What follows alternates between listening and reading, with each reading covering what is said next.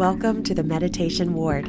My name is Nadia Ward, and I'm really excited to bring you this podcast. I talk to a lot of meditation practitioners about their practice and what led them into meditation and what keeps them there. I hope you enjoy it. Each week, we have a second episode where you get a guided meditation. So you can come back and use those whenever you need them, and they're there for you. Are you interested in starting your own meditation practice?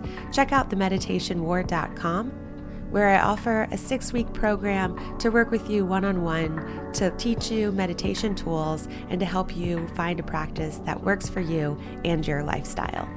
I'm also a health and wellness coach certified through Georgetown University. So if you're interested in wellness coaching through a meditative perspective, I'd love to talk to you more about that. Contact me at themeditationward.com or find us on Instagram, The Meditation Ward. And now, our episode. I'm really excited today to get to have Joy Polefrone with us. She is an incredible woman, a beautiful yoga and meditation teacher, and has done a lot of other cool stuff along the way. She actually got her undergrad and graduate degree and PhD from UVA in chemistry. She's a director of health from the Virginia Commonwealth University Da Vinci Center for Innovation. She was also an integral part of early scientific and strategic development of the Focus Ultrasound Foundation, where she also helped launch a patient support organization for people with uterine fibroids. So, on top of all of that scientific stuff, she's also been a yoga and meditation teacher and practitioner for over 20 years. Hi, Joy. Hi. Where do you have time for all of that? um, and now you're a medit- now you're a coach as well. Yes. Yeah. Okay. Yeah. How do you find the time? Yeah, I mean, there's a long life there. Like I, I started practicing yoga in my late teens. Um, I became a teacher before I was 21. Um, and so I've had 20 plus years of, of time in that practice that I think ran in the background in the beginning, you know, and then moved its way more and more into the foreground of my life. And, and I would almost say more and more to the center of my life. Um, but yeah, I was always really curious. I was always a seeker. Um, I was always like an inquisitive questioner of how things worked, and sometimes really obnoxious about my um, my doubting of things. Um, so in my teens and twenties, and especially, I spent a lot of time looking at different religions and trying to understand them, and then also trying to reconcile what I felt with what I I read and only now can I see how much that was such a deep part of my journey, like integrating head and heart and really learning to put more of myself into the physical body in order to feel and sense and experience the divine. Were you so, raised up religiously? Were you raised like that? Sort of, yeah, yeah. My um my dad is from a big, huge, actually Italian Catholic family. So Catholicism was part of my childhood. Um, my mom converted to Catholicism when she raised my when she married my dad, and so we were raised Catholic. Um, but my parents got divorced when I was twelve, and so that created this really strong fissure in in my own sort of connection to a religious faith that felt incongruent with the life that my my family was having you know and the sort of experience that we were having. So um i was at an age where i was probably i probably started questioning things from the time that i was able to talk. But um i was at an age then where i was really like things that felt out of sync really registered with me as out of sync. Um so I think that in its own way started this spiral of me kind of going further and further away from Catholicism and Christianity um, and deeper and deeper into my body. And then now coming back to sort of see an integrated view of, of those religions and the physical experience of, yeah, energy in our bodies you know, the divine. But as a kid, I mean, there was a lot of should-ing in my life. um, we laugh about it a lot. Like it's like, well, you just shit all over that, you know. it's like there is a lot of should-ing. You know, you should do this, you should do that, you should be this. Um, and I love the way that that Ram Dass talks about it. Is this this this thing of becoming somebody? You know, we spend our whole lives becoming somebody, and people, you know, congratulate us, pat us on the back because oh, you've really made it. You're really somebody and um, really what we're here to do is is to become nobody. And that feels whew, super scary when you're you know spent your whole life in a space where being a good girl being a good person being a good daughter being a good sister being a good human although i don't know that that phrase was ever used um, looks a certain way. And it it takes a certain type of clothes and house and there's a certain number of steps in the process. And so i had a lot of that you know i mean like if you ask how i ended up with a phd in chemistry it's like well i wanted to be a doctor because i had this like altruistic thing in me this idea that i could like save the world.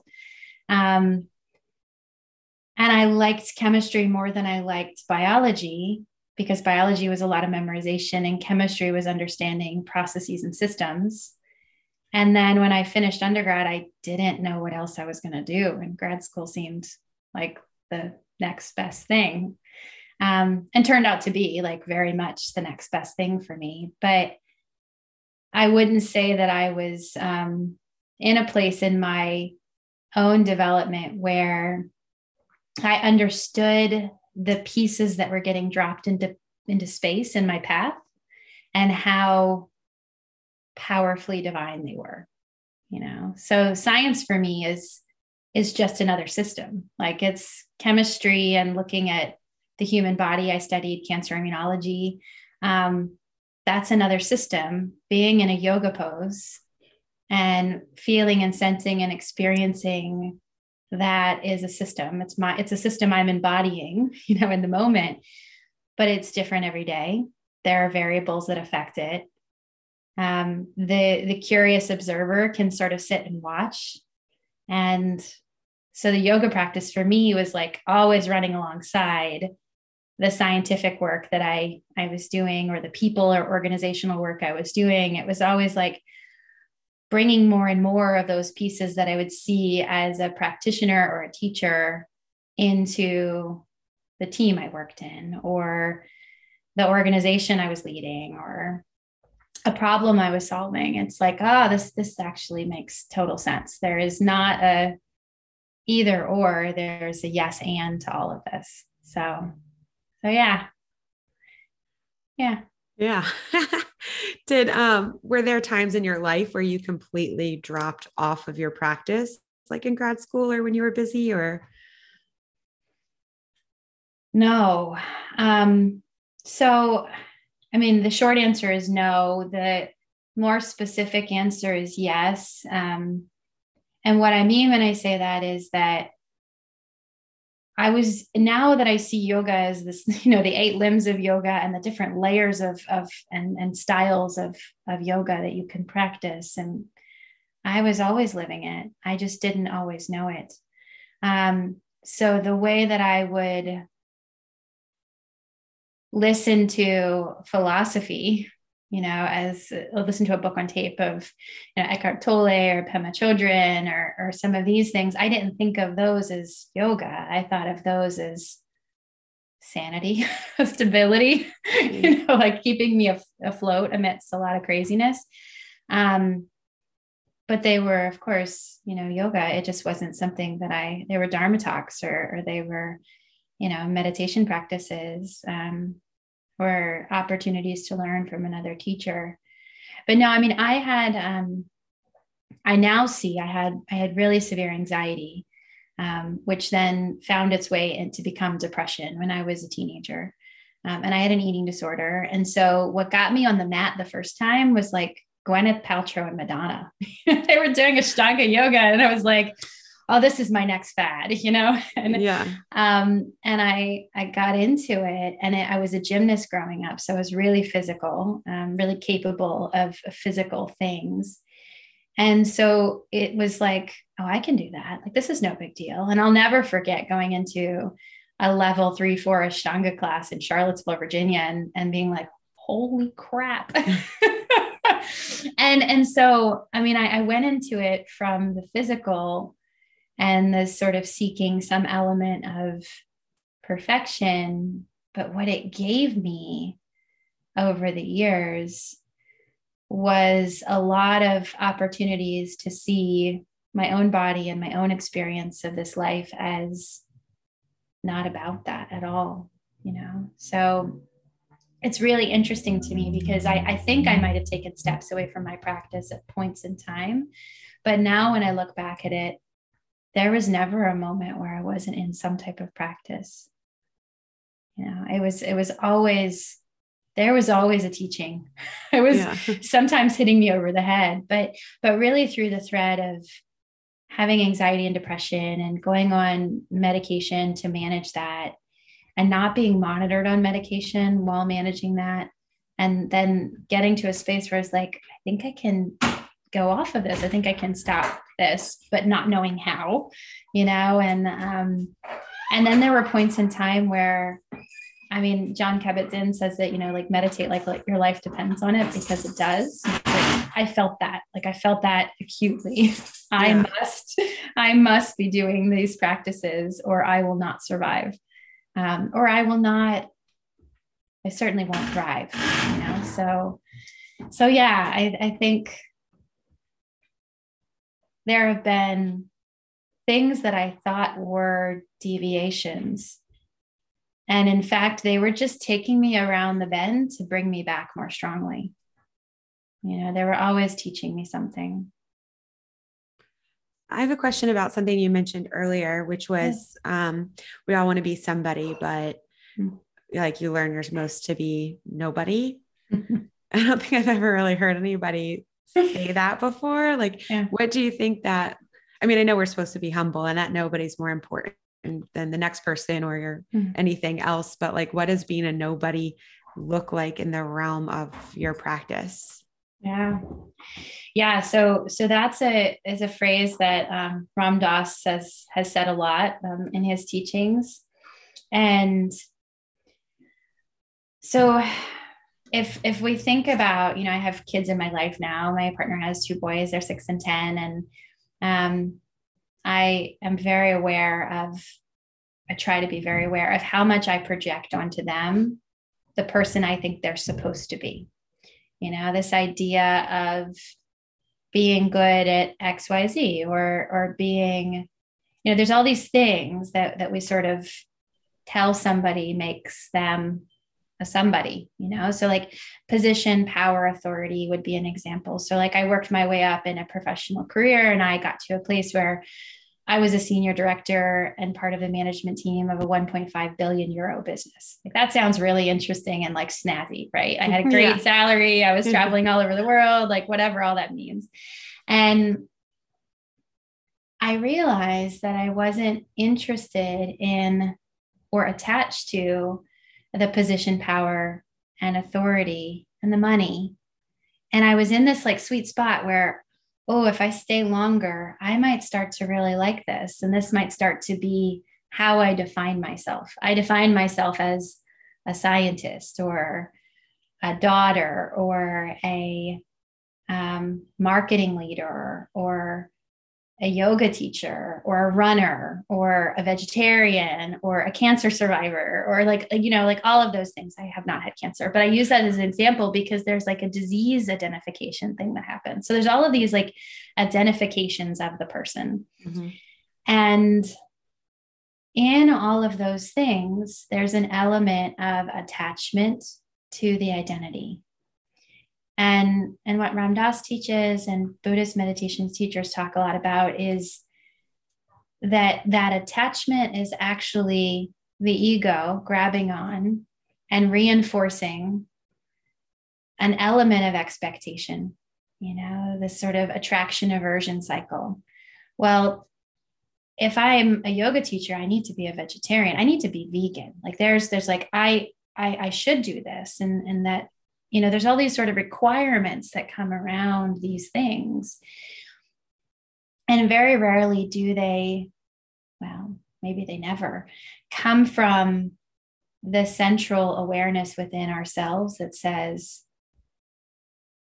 i feel really clear and aware and present when i'm walking in the woods you know because walking in the woods is not something that somebody would be like super jazzed about, you know, like these projections of the becoming somebody.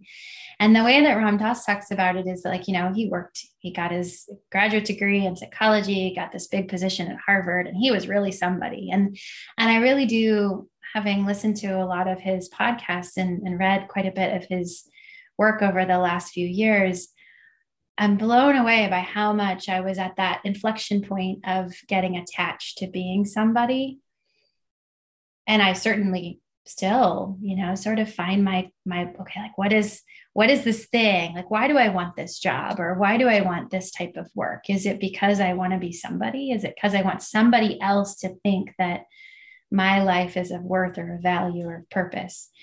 Um, and then what's at the root of that? You know so if we think of the chakra system like am i disconnected from the root from the earth from a sense of safety or stability or um, is my willpower um, poorly nourished or developed you know? So like what's at the root of, of my desire for somebody else to tell me i'm somebody?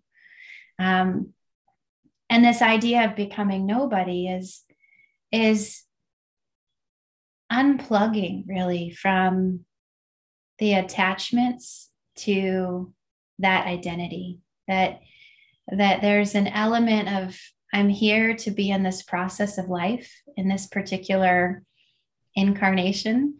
And in that experience, I will learn all the things I need to learn. I won't learn them. The more I attach to something, the more likely my learnings will be uh, attached to suffering. The more likely I will suffer through the learnings. And so the way to get to peace and contentment and yeah, this thing I think we're here to do, which whether it happens for me in this lifetime is probably pretty unlikely, but maybe it'll be another five or 200, I don't know. But this place of like alignment with pure consciousness, you know, and so what's really trippy, and I love he uses those types of words, like what, what's really trippy about all of this is that we have so many messages from the outside that we should do this, or we're going to feel great when we accomplish this thing, or you know, that being in a relationship is going to make us happy, or like all of these sorts of things, you know, that are all just layers of identity. And they just get like, I always imagine it like barnacles in a boat. They just get thicker and thicker and thicker. And you don't move very quickly through the water when you've got that many barnacles on the boat. And so, yeah, I mean, he explains it so much more eloquently than I could for sure.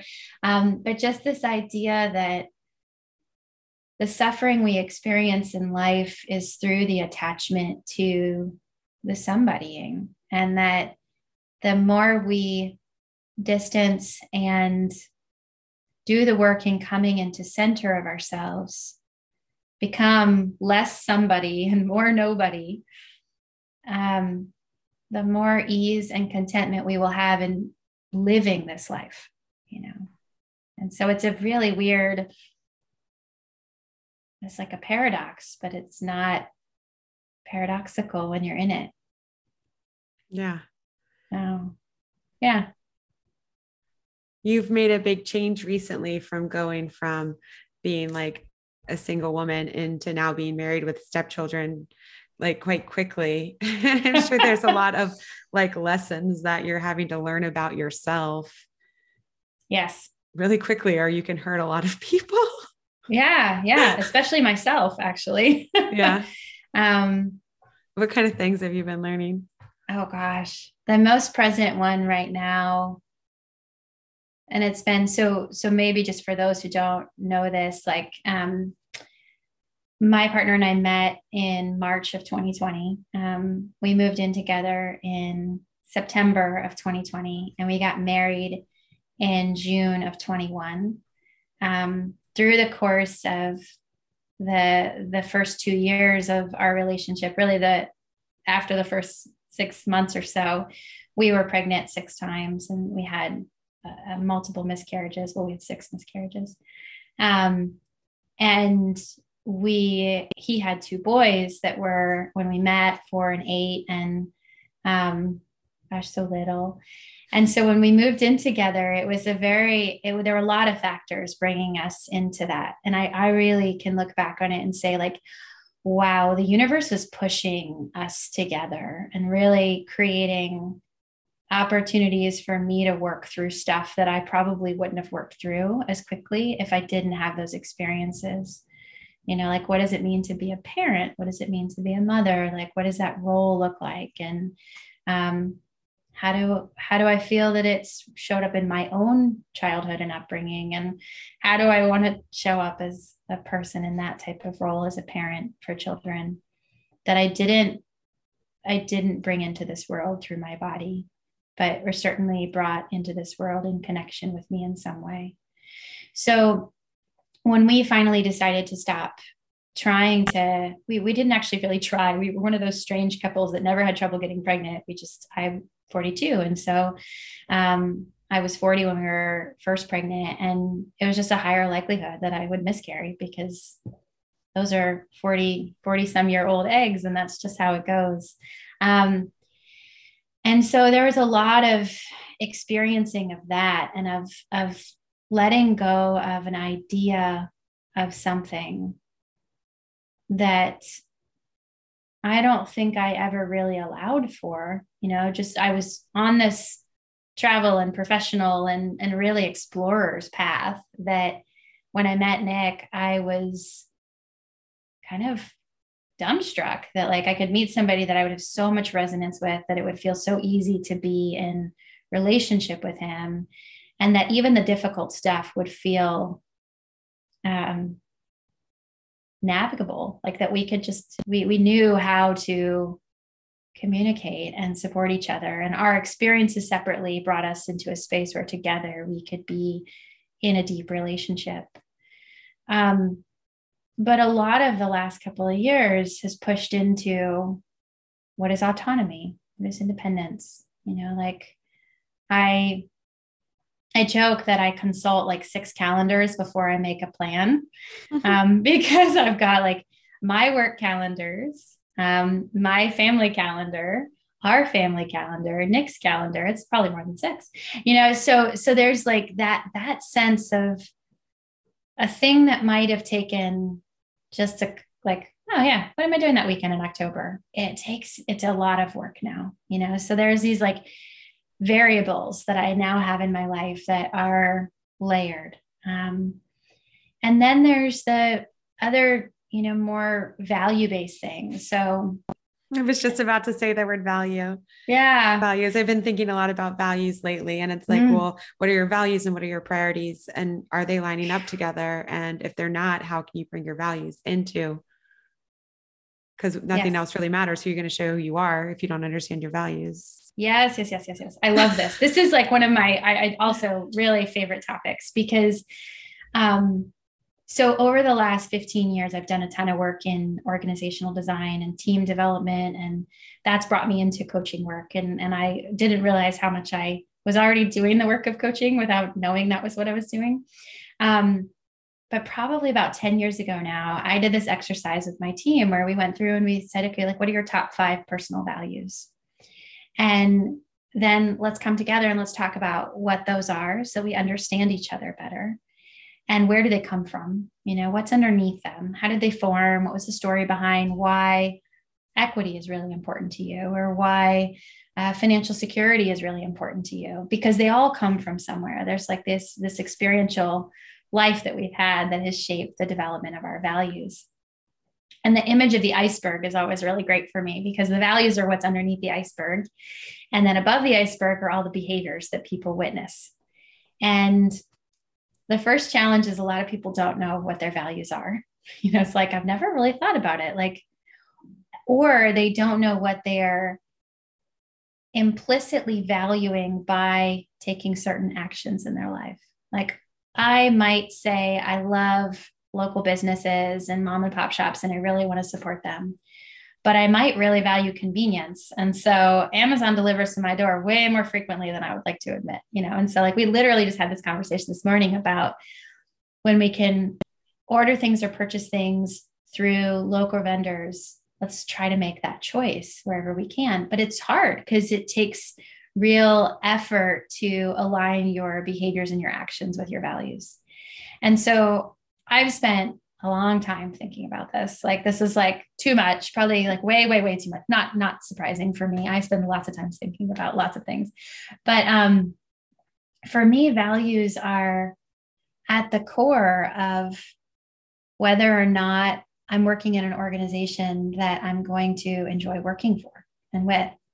Because if my value is around, um, let's say, transparency, and that's not something that they value, I'm going to feel this constant rub in the organization and I'm not going to be able to articulate it. If I come into a relationship with somebody and my values, and this has been my and Nick's experience, my values are super clear, like scary sharp. And I've I've gone through this place of like auditing time and sort of saying like, do I put my time in the places where I've said I value? And looking at how do I plan vacations over a year because I want to see family and I want to make sure that I prioritize that. So, like, there's all sorts of ways in which I've done this. Um, moderately obsessively, but like definitely done it. Um, and he had never done a values exercise. And, and so when we sat down, it was two years ago now, almost exactly. We went away for a weekend. And before we moved in together, we said, What are your values? What are my values? And then what are our shared values for the home we want to create? Like, what do we want? What do we want our home to feel like? Um, and how do we make that a reality? So, we talked a lot about play and how important it was for us that the boys were in a home that evidenced both stability and security and play and laughter. And that that's sometimes in conflict because rules are really useful, you know, parameters and boundaries are really helpful. And then how do you create an environment where spontaneous dance parties happen, you know? And it's like, okay, well, that that takes like a lot of intentionality unless unless it's something that's that's really autonomic for you it just happens um, so for me a lot of what coming into relationship with another person has been is a powerful challenge to each of us to say do my values need to shift? You know like and and when i what i mean when i say that is that my definition of valuing family or community looked a certain way before but it might not look the same anymore you know um, especially family. Like my valuing of family might involve i'll say what it does involve it might involve driving to pick up a 10 year old from from sports practice at 9 p.m when i really want to be in bed you know because i value nourishing my body and taking care of myself and so oh okay what happens when the thing that i have now come to include in my life presses against another value that I also think is important. And that's fun. Like it's it's messy and ugly and beautiful and really challenging and fun. And it's fun when you have the difficult conversation and you can differentiate. Like the reason I'm so pissed that I'm doing this, you know, sports pickup is because, oh, yeah, it's getting at one of my core values and it's in conflict with it.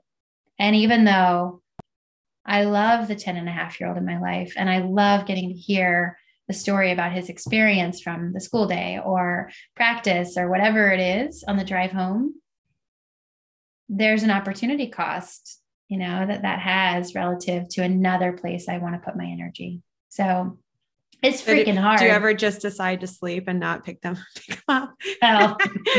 Here's an air mattress, put it in your backpack. no, I mean, simply because I think that Nick would get in trouble for yeah. that. I wouldn't get in trouble for it. Well, I don't know. Maybe I would. Um, yeah, it's hard. I mean, there are a lot of moments in the last two years where I've been like, oh my God, I need an escape valve. Like I, I gotta like go rent a cabin in the woods for a long weekend. I need quiet. I need stillness. I need to be just by myself. you know? Yeah. Um, and what's really cool about our relationship is that we we both respect, appreciate, and support that need the other person has for like time by ourselves. Yeah. Um, to the point where I mean, I joked with Nick about like I might go to India for six months. He's like, okay, we'll figure it out. Like, Let's talk about a calendar, you know. And it was like I was kidding, and he he's like 100% serious. Like we'll figure it out. And I I think that that's the part that's difficult, maybe when you come into a relationship when you don't have the level of discernment about what you value and what you need and how to care for yourself. And yeah maybe there's like 25 year olds that've got that figured out in this these next generations. But at 25 i was like flailing you know pressing into the dark trying all the different things. And yeah. certainly blessed to have had yoga come into my path so young but was not in a place where i understood those things well. So. i have questions occurring in my mind um, I want to start asking you about uh, meditation mm. and your mm. meditation practice and what that looks like. But first, yeah. I'm curious about your India comment and going to India for six months. Do you believe that there are truly better teachers in India to learn from? Um, so I've traveled to India probably 15 times. Oh, um, I've never been there. Yeah, yeah. I haven't I ever been go. there. To, I haven't ever been there to practice yoga. Um, so so that's probably the big distinction. Um, I've gone for work. I worked for a global healthcare company and we had we had products that were in India. We had customers in India. Um, I had a team in India for uh, four years that I would travel to see, usually once a quarter, if not more. Wow. Um, so, so for me, um, I don't know that there are, are better teachers per se. I don't know. I haven't studied with anyone in India. I know that um, the the practice of yoga, the philosophy of yoga, is integrated into the culture in a way that Fox News and football are integrated into US culture, you know? So like it's it's in your face, it's loud, it's present. You can't ignore it. Um, and of course, India is a capitalistic culture too. So there's those elements. But there are people for which, from the moment, from before their birth, from before they landed in the body that they're now in, their family was in practice of yoga around, you know, that life coming in. So there's, there's like containers and structures that make it more um, i would think because i haven't studied there i would think make it more accessible. Um, i also think that somebody said this to me when i was doing some really difficult work in india like the and it's it's so true the sensory experience of being in india is is like nothing a person could describe. I, I haven't traveled to Thailand or other places that are really um, colorful and rich um, with layers, or you know Indonesia or some of these these cultures. Um, so I can't compare, but but I can say that it's so alive and everything is is displayed before you like the the wealth and the poverty the every layer of smell like the chicken that's walking on the side of the road will be the chicken that you eat for dinner if you have chicken you know, at the hotel you're staying at. And so like I I gravitated more and more towards vegetarian and veganism living in, in you know like working in India for 2 weeks at a time. So spending that time there I was like, oh, a chicken on the side of the road. Like, do I really need that? I don't really need that. You know, that doesn't feel that doesn't feel necessary.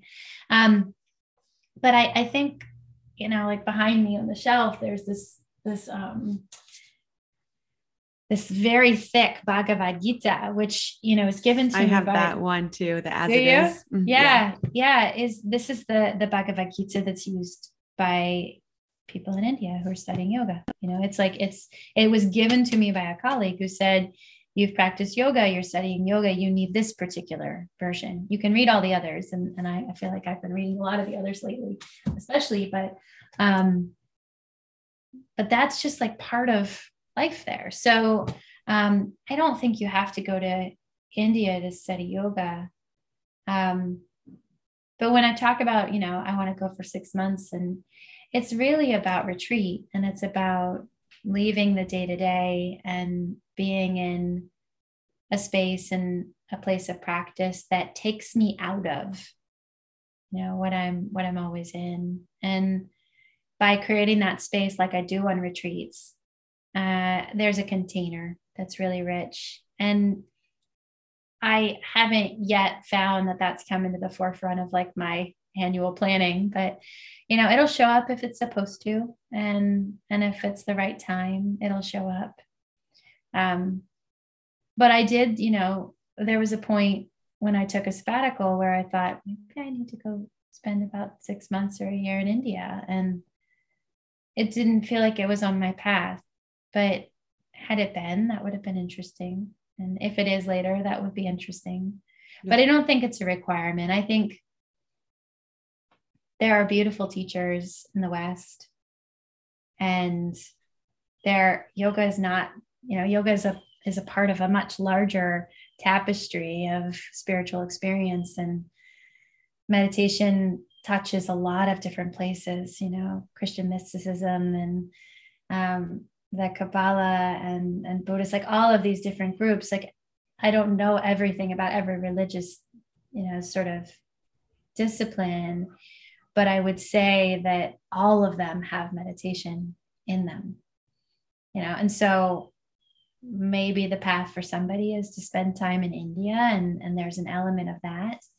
Maybe it's to go find a, a cabin in the woods in New Hampshire and, you know, go deep into themselves. Yeah, in Christianity, it would just be to sit in prayer, right? Yeah. Yeah. And, and Christianity is really a space that's quite cool to me. Um, so a few years ago, I started reading a lot about Mary Magdalene, a lot about you know, early Christianity. I I dove into it in my early 20s, but I had kind of set it down for a while. And and when I read the descriptions that Christian mystics used to describe, especially Christ and and and you know, sort of that um, incarnation of God. I I'm I don't see a difference between what I read in in Buddhism and what I read in Judaism or in a yogic philosophy space. Like I I really see them all as having the core of an enlightened being that was here to share what they learned so that others could come to know the God that's inside of them always, you know. And so, yeah, it's a really, there's a lot of ways in. And that's also, I think, why um, Ram Dass has felt so resonant for me in the last year is that um, he was, you know, the joke he says, I'm a Jewish guy from Boston, you know, um, who studied consciousness. And um, and so he brings in Christianity and Buddhism and Judaism and yoga. And I, I think this idea, oh, it exemplifies the idea that there is no other, that it is all one. And that kind of comes back to the somebodying, you know, like the whole somebodying is is like, oh, I am. It's all about like who I am becoming and who I am being. But if who I am is just a another version of God and who you are is just another version of God, then we are actually the same. And that the energy that's pulsing through both of us is coming from the same source. And all of this differentiation is just all of this somebodying is just taking us further and further away from that source. And so that's for me very interesting. It's like, huh, same thing in religion. All of this differentiation, all of this like you must do this to go to heaven. Well, I mean, if if that's where you want to go, I mean, I don't know that I really want to go to heaven. I I want to I want to be able to experience each day in a presence that allows me to feel the energy of my of my life um, and of of this world and to see the magic that's around us all the time like that's what i want to experience and when i die i have a certain belief about where i go or where the energy goes but the body was just this thing that like carried me through until it was time for me to be done and yeah so the religious piece is so interesting of like do i need to go to india do I need to? I, I mean, the other one too is like all of these um, energy vortexes. You know, do I need to go see those places? Well, I have a different meditative experience there. I mean, for me, the answer was yes. Like, I definitely had a different meditative experience in Taos, New Mexico than I might have had in another place. But until I got quiet enough to know the difference between what I was feeling in Taos and what I felt in Boston, you know, in my apartment, yeah, it was like just in another place. Yeah. Um, Great. So segue. you could go to India and miss it all, you know? Right. Great segue into your meditation practice. Yeah. Yeah. What does your meditation practice look like? Yeah. Um, meditation for me is is is a really oh it's like um it's spotty and also simple. And so there are days where there are weeks where I get to meditate for 20 to 30 minutes every day. And then there are weeks where we're moving and life is like a total shit show. And I'm lucky to get to sit for five minutes, you know, or we joke with the 10 and a half year old in our lives that like go count all the water droplets in the shower.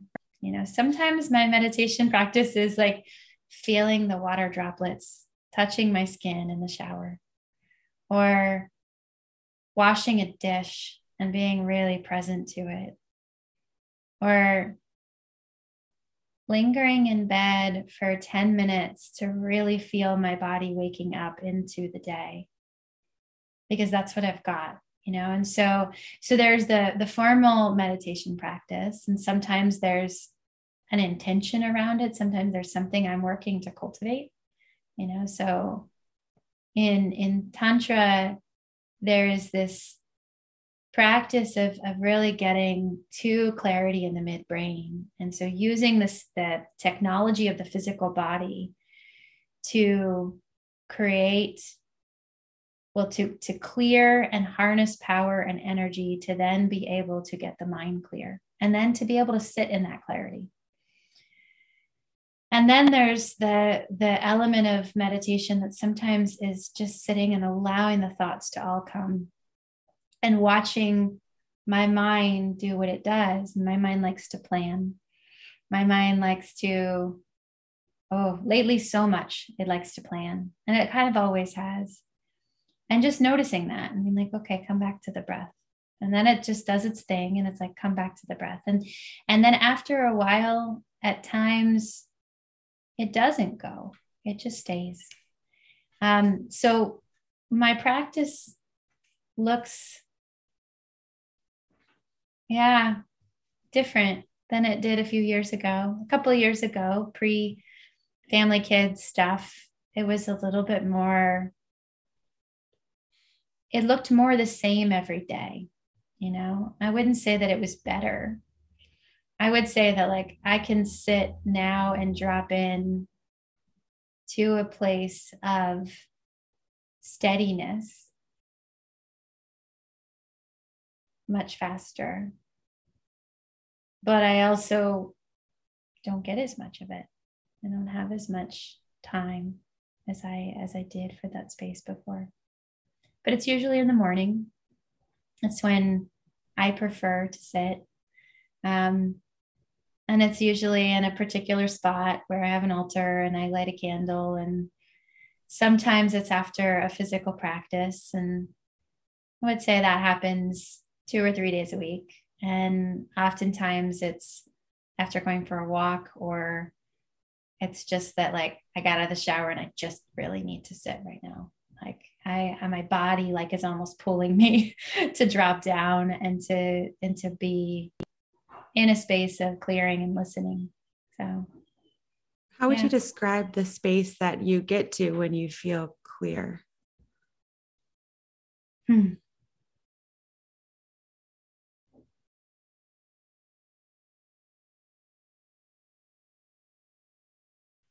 I, I don't know. I, I um, I mean, the words that are coming into my mind, I'll just say, but they're they're not going to really. I feel they're not going to really do it justice. Um, I feel stillness, and I feel like I've um, I'm I'm plugged into a level of energy, a circuitry that is not of me. I I feel um, deeply aware of the edges of my body and their dissolution. You know, like when I'm really deep into a meditation practice, my the edges of my physical form start to dissolve. I can't, I, I, guess I could if I turned my mind back on to go back into sensing and feeling the physical. I would feel the edges again. But when I'm in a place of, of deep practice, there's an element of weightlessness. I feel like I'm I'm grounded, but I'm floating. Um, and I haven't gone anywhere, but I feel that I've I've gone far outside myself, and yet I'm still very much there. Do you um, still feel like your joy when you're there? Um, mm, I've never thought about that. I don't know what that means. I don't think so. I think I think it's a space where where that doesn't mean anything. You know, like who I am doesn't mean anything. And and what I didn't say about my practice that I think is um, hmm, is useful to share because it might it might be useful for others. About five or six years ago, I started pulling cards um, so I would sit in meditation. And I have two sets of cards that I now pull from regularly. Um, and one has cards that are about the, the directions, you know, the north, south, east, west, the directions.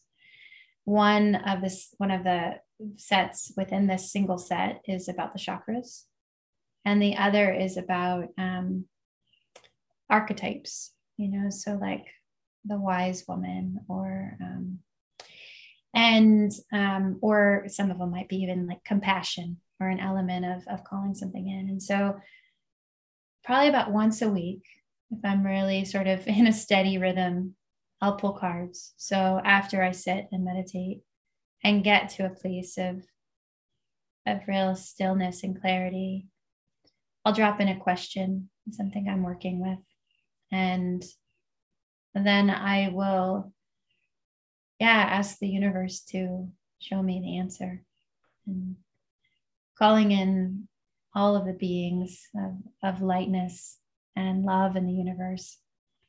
And specifically, those that I feel are surrounding me in this life. And then I'll pull cards. So I'll ask that question and then I'll pull one card from each of those three. And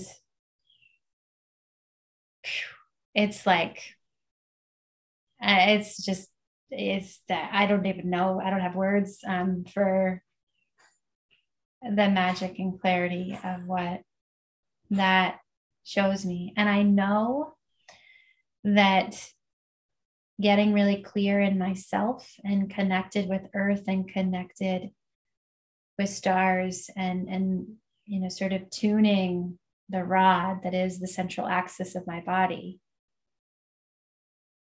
creates more and more and more refinement and clarity about the message that I hear. Like I know what it means. You know, it's like I'll read something and I'm like, well, shit, of course. You know, and so the two de- the two decks of cards, decks of cards. One is that that three. It's called Rainbow Warrior Goddess, and the story about how I came to learn about it involves a like little sprite of a woman on a train between Berlin and Amsterdam. Um, so that's like its own funny thing or fun thing, beautiful thing, like the universe showing up in a really lovely way.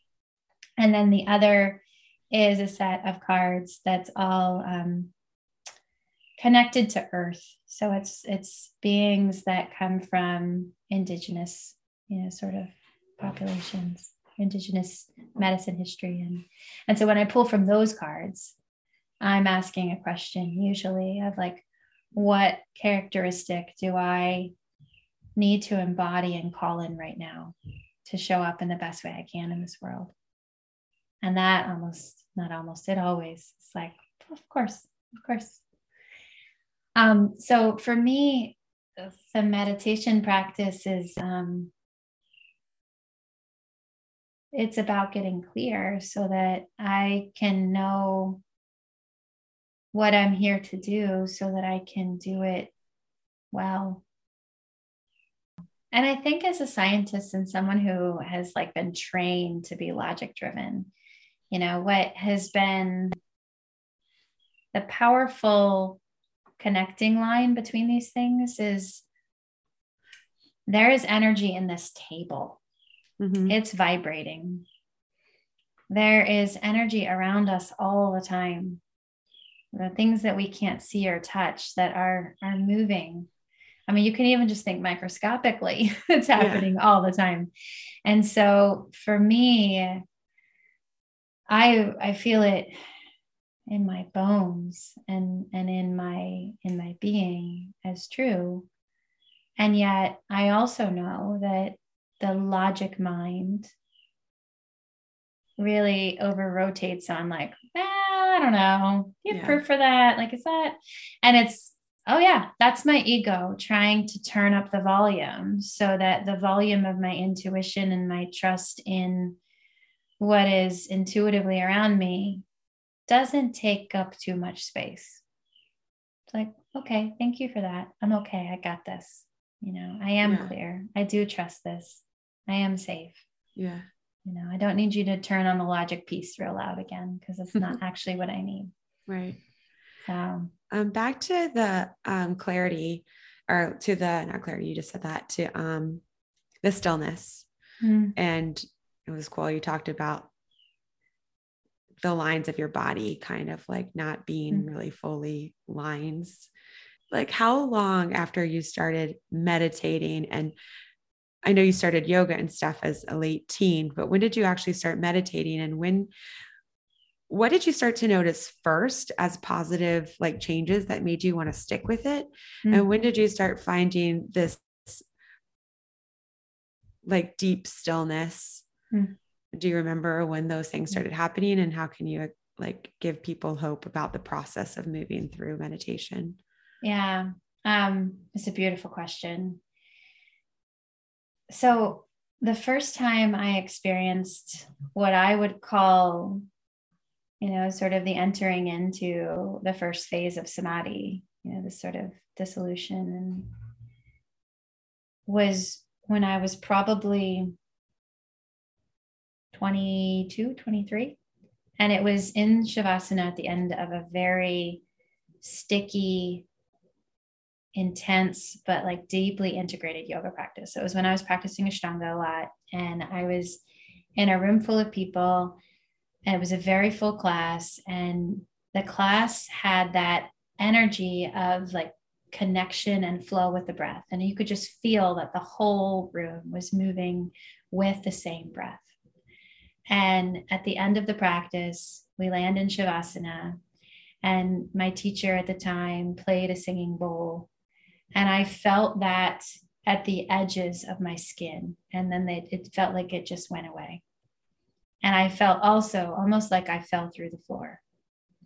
And I vividly remember that experience of like, what is this?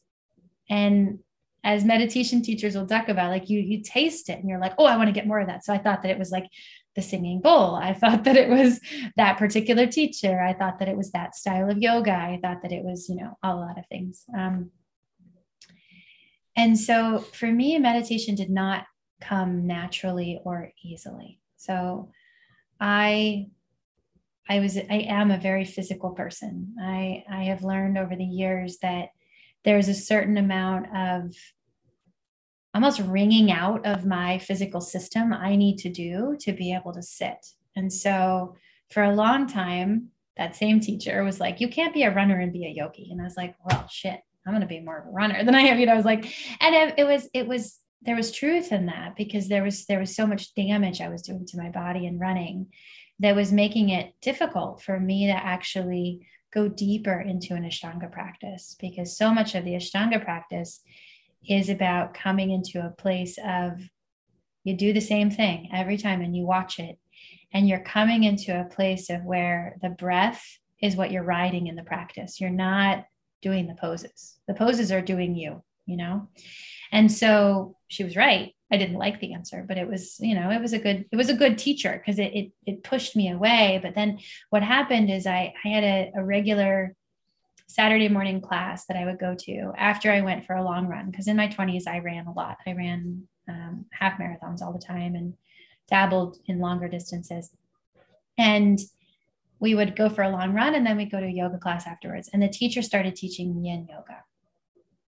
And I did yin for the first time. And I was like, this sucks. And also, this feels amazing. So it was like the the the agitation. I loved the um the sort of stickiness of like pushing into something. I loved the instruction to notice where you feel sensation and watch it sort of expand and watch it move. I, I loved it. And so it is so hard. Poof, but it's awesome. Yeah, I warn I my be- students. Yeah, I warn them because it's like this is not restorative. Yin is not no. comfortable. No. Um, so I just want you guys to know that before we start this practice. Mm-hmm. like, yes, yeah, it's yes. not supposed to be comfortable. So yeah. if you had that idea, I want you to know that now. it's gonna be really annoying to your brain too. Just exactly. To, it's so much harder for me than yeah. a vinyasa class because you have to be okay being uncomfortable and being still. Yes and this was perfect for me right? Like i yeah. wasn't good at being still and i ran away from discomfort like it was my job. So i i loved the i loved the effect. I mean i felt that that that flush of energy after a, a, a yin practice that was like i just moved some really interesting stuff. Like and I, my mind felt clear and so it it was my saturday it became my saturday thing. And then um the person I was dating at the time bought me a gift certificate to go to a, a, workshop with Sarah Powers for my birthday. So I went to a training with Sarah Powers and then I started teaching yin myself. And, and as a teacher, I, I then got really deep into Pema Chödrön and Jon Kabat-Zinn and these other teachers who were teaching mindfulness. And so my teaching of yin started being a teaching of meditation. And I would find myself having these moments. I was telling somebody about this the other day. It's like really kind of bonkers that I was teaching a yin class and we would start in meditation, we would move through the postures and we would end in meditation. And the intention was to really be able to see how the system changed. You know, like we're starting, how are you showing up? Let's move through the sequence that has a particular energetic intention. And then let's sit at the end and notice what you notice. And um, we sat, and one of the days I dropped so far in to meditation myself that we were in meditation for like 30 minutes in the beginning of class. and that was before I understood what was happening in my own experience of meditation. So those were some of like the things that like they just happened. And but for me what I would say is I never understood that running was a form of preparation for meditation for me. So the the deepest not so much anymore, but when I was younger, the deepest meditation practices and, and asana practice, then coupled with meditation that I had, were after a long run or after some type of like real physical exertion. I could then still the body. And there's a lot of logic to that. Like if if somebody has a lot of pitta and, and is really, you know, in their head, getting them into their body first and getting them to release some of that fire will allow them to center and still and calm.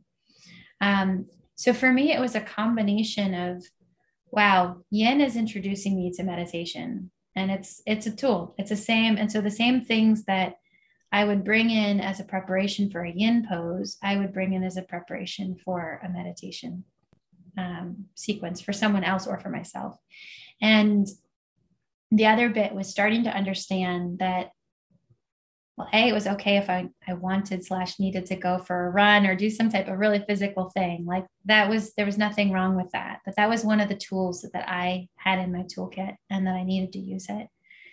And like I said, it looks different now than it did before, but there's still a time where it's like, I know I need a really physical, energetic release. And so whether it's burpees or jumping jacks or whatever it's going to be, like I need something like that to be able to sit.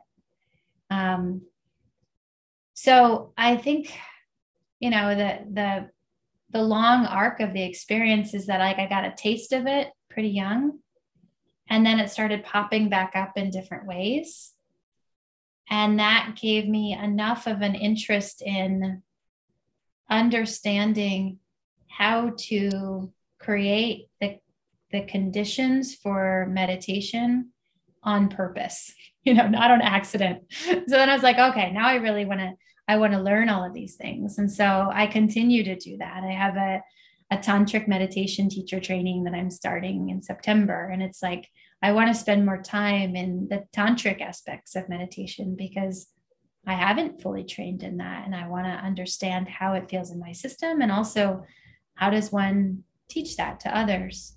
Um, and so I don't know that I'll ever stop learning it. I think it'll always be a thing that I spend time in. What would you give advice to people that are trying to get there or what to do or how how do I sit and meditate? What would I do to start? Hmm. So I believe that we all have different ways in. I don't think there's one prescription, you know, meaning like I don't think meditation for for every person needs to be on a cushion, you know, cross-legged. I think meditation can show up in a walk in the woods or watching the ocean or being really present to sounds. And so I, I think for most people, and this is a generalization that that's certainly not going to be true for everyone one of the best ways in is through the senses you know is through starting with really connecting to sensory experience because we're pretty sensory beings. And so sound is really powerful. And noticing the light behind the eyes. So so moving through the five senses and coming into like touch and feeling the weight of the hands and feeling this groundedness. So I would say that like if if someone is really new to a meditation practice, I would start with a sensory experience. I would also suggest that they remain really open to trying lots of things. Not trying lots of things every day, you know, because you have to give things a little bit of time uh, to actually have a chance to take root. But if you're really curious about Vipassana, hmm, try it. You know? So like there's there's all of these different flavors of meditation practices and there's no right or wrong way. I don't even and, know what that word is. Oh vipassana so now, so now i'm curious about it. Um it's a form of um of meditation. It's really common in the in the buddhist sects. Um but it it has a prescriptive way that you go in too and um you know, an insight meditation is a different form of meditation. So there's all these different layers um, and and techniques and tools, and and I would say once you find the one that feels like it works for you, go for it. You know, like don't go searching for five other ones. You know, so like for example, if you find for me, I I find that that tantric practices of meditation that really prepare the meditation with with breath and with moving the breath and moving the mind on the breath in the body poof those work for me. They are they get me into a space of my midbrain fast. And sometimes they don't but like most of the time they do. And i also know that like physical activity before i sit is necessary for me almost all the time. Even if it's just a walk down the street and back, like just moving my body is necessary for me. And so what I what I mean to say is like once you find the thing that sparks, stick with it and go deep into it and don't dabble. I mean, I've spent my whole life dabbling. and and I, I say it because it's not that dabbling is bad. It's just that if what you're interested in is the effect of the experience, if you're dabbling, you're taking the time to learn this new thing that may create value for you, maybe not. Instead of going deeper into the thing that you already have shown yourself creates an effect. So for me, it's it's sort of that pick the thing and go. And don't and and like there might be something, it might you might come to a place where it's like, I can't explain it. I keep getting all of these, getting emails and messages, and maybe Google's listening to me, but like I keep being told I need to go to India, or I keep being told that I need to go study um, Buddhism. Okay, like if you get all these messages that that's the thing that might be calling you in, great, explore it. So it's not to say like don't ever move off like that first version of the path, but give yourself a chance to be in it long enough to to notice whether or not it's doing what you hoped it might do. Yeah.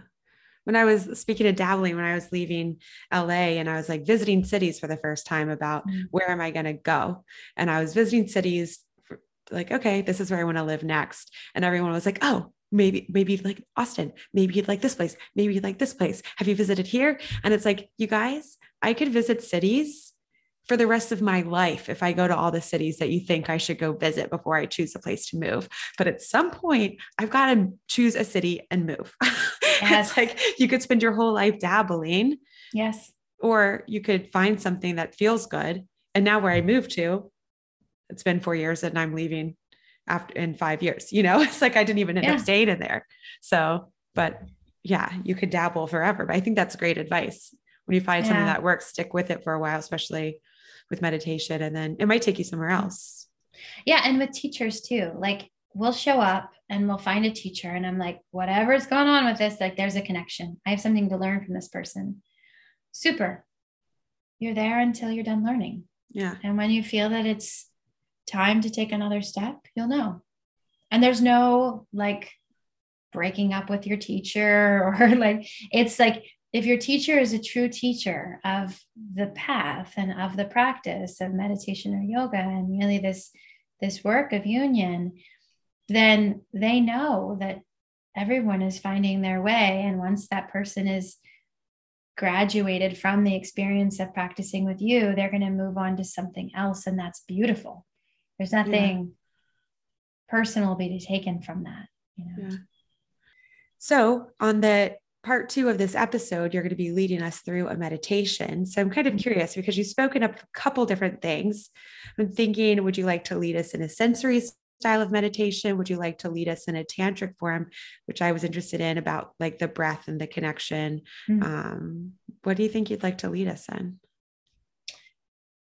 I think that that starting with the senses and maybe even the senses and the elements um, would be a nice way in.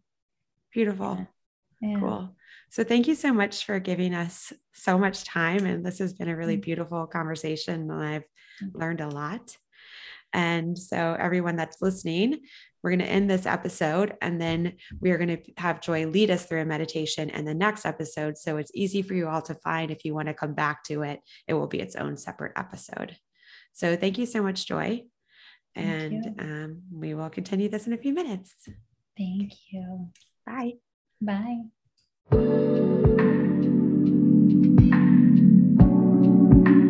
Thank you guys for listening. We hope you stick around for the meditation on the next episode. If you're interested in wellness coaching through a meditative lens or starting your own meditation practice with accountability, check out themeditationward.com. Give us a follow on Instagram at the Meditation Ward and please like, review us, and share with your friends. See you soon.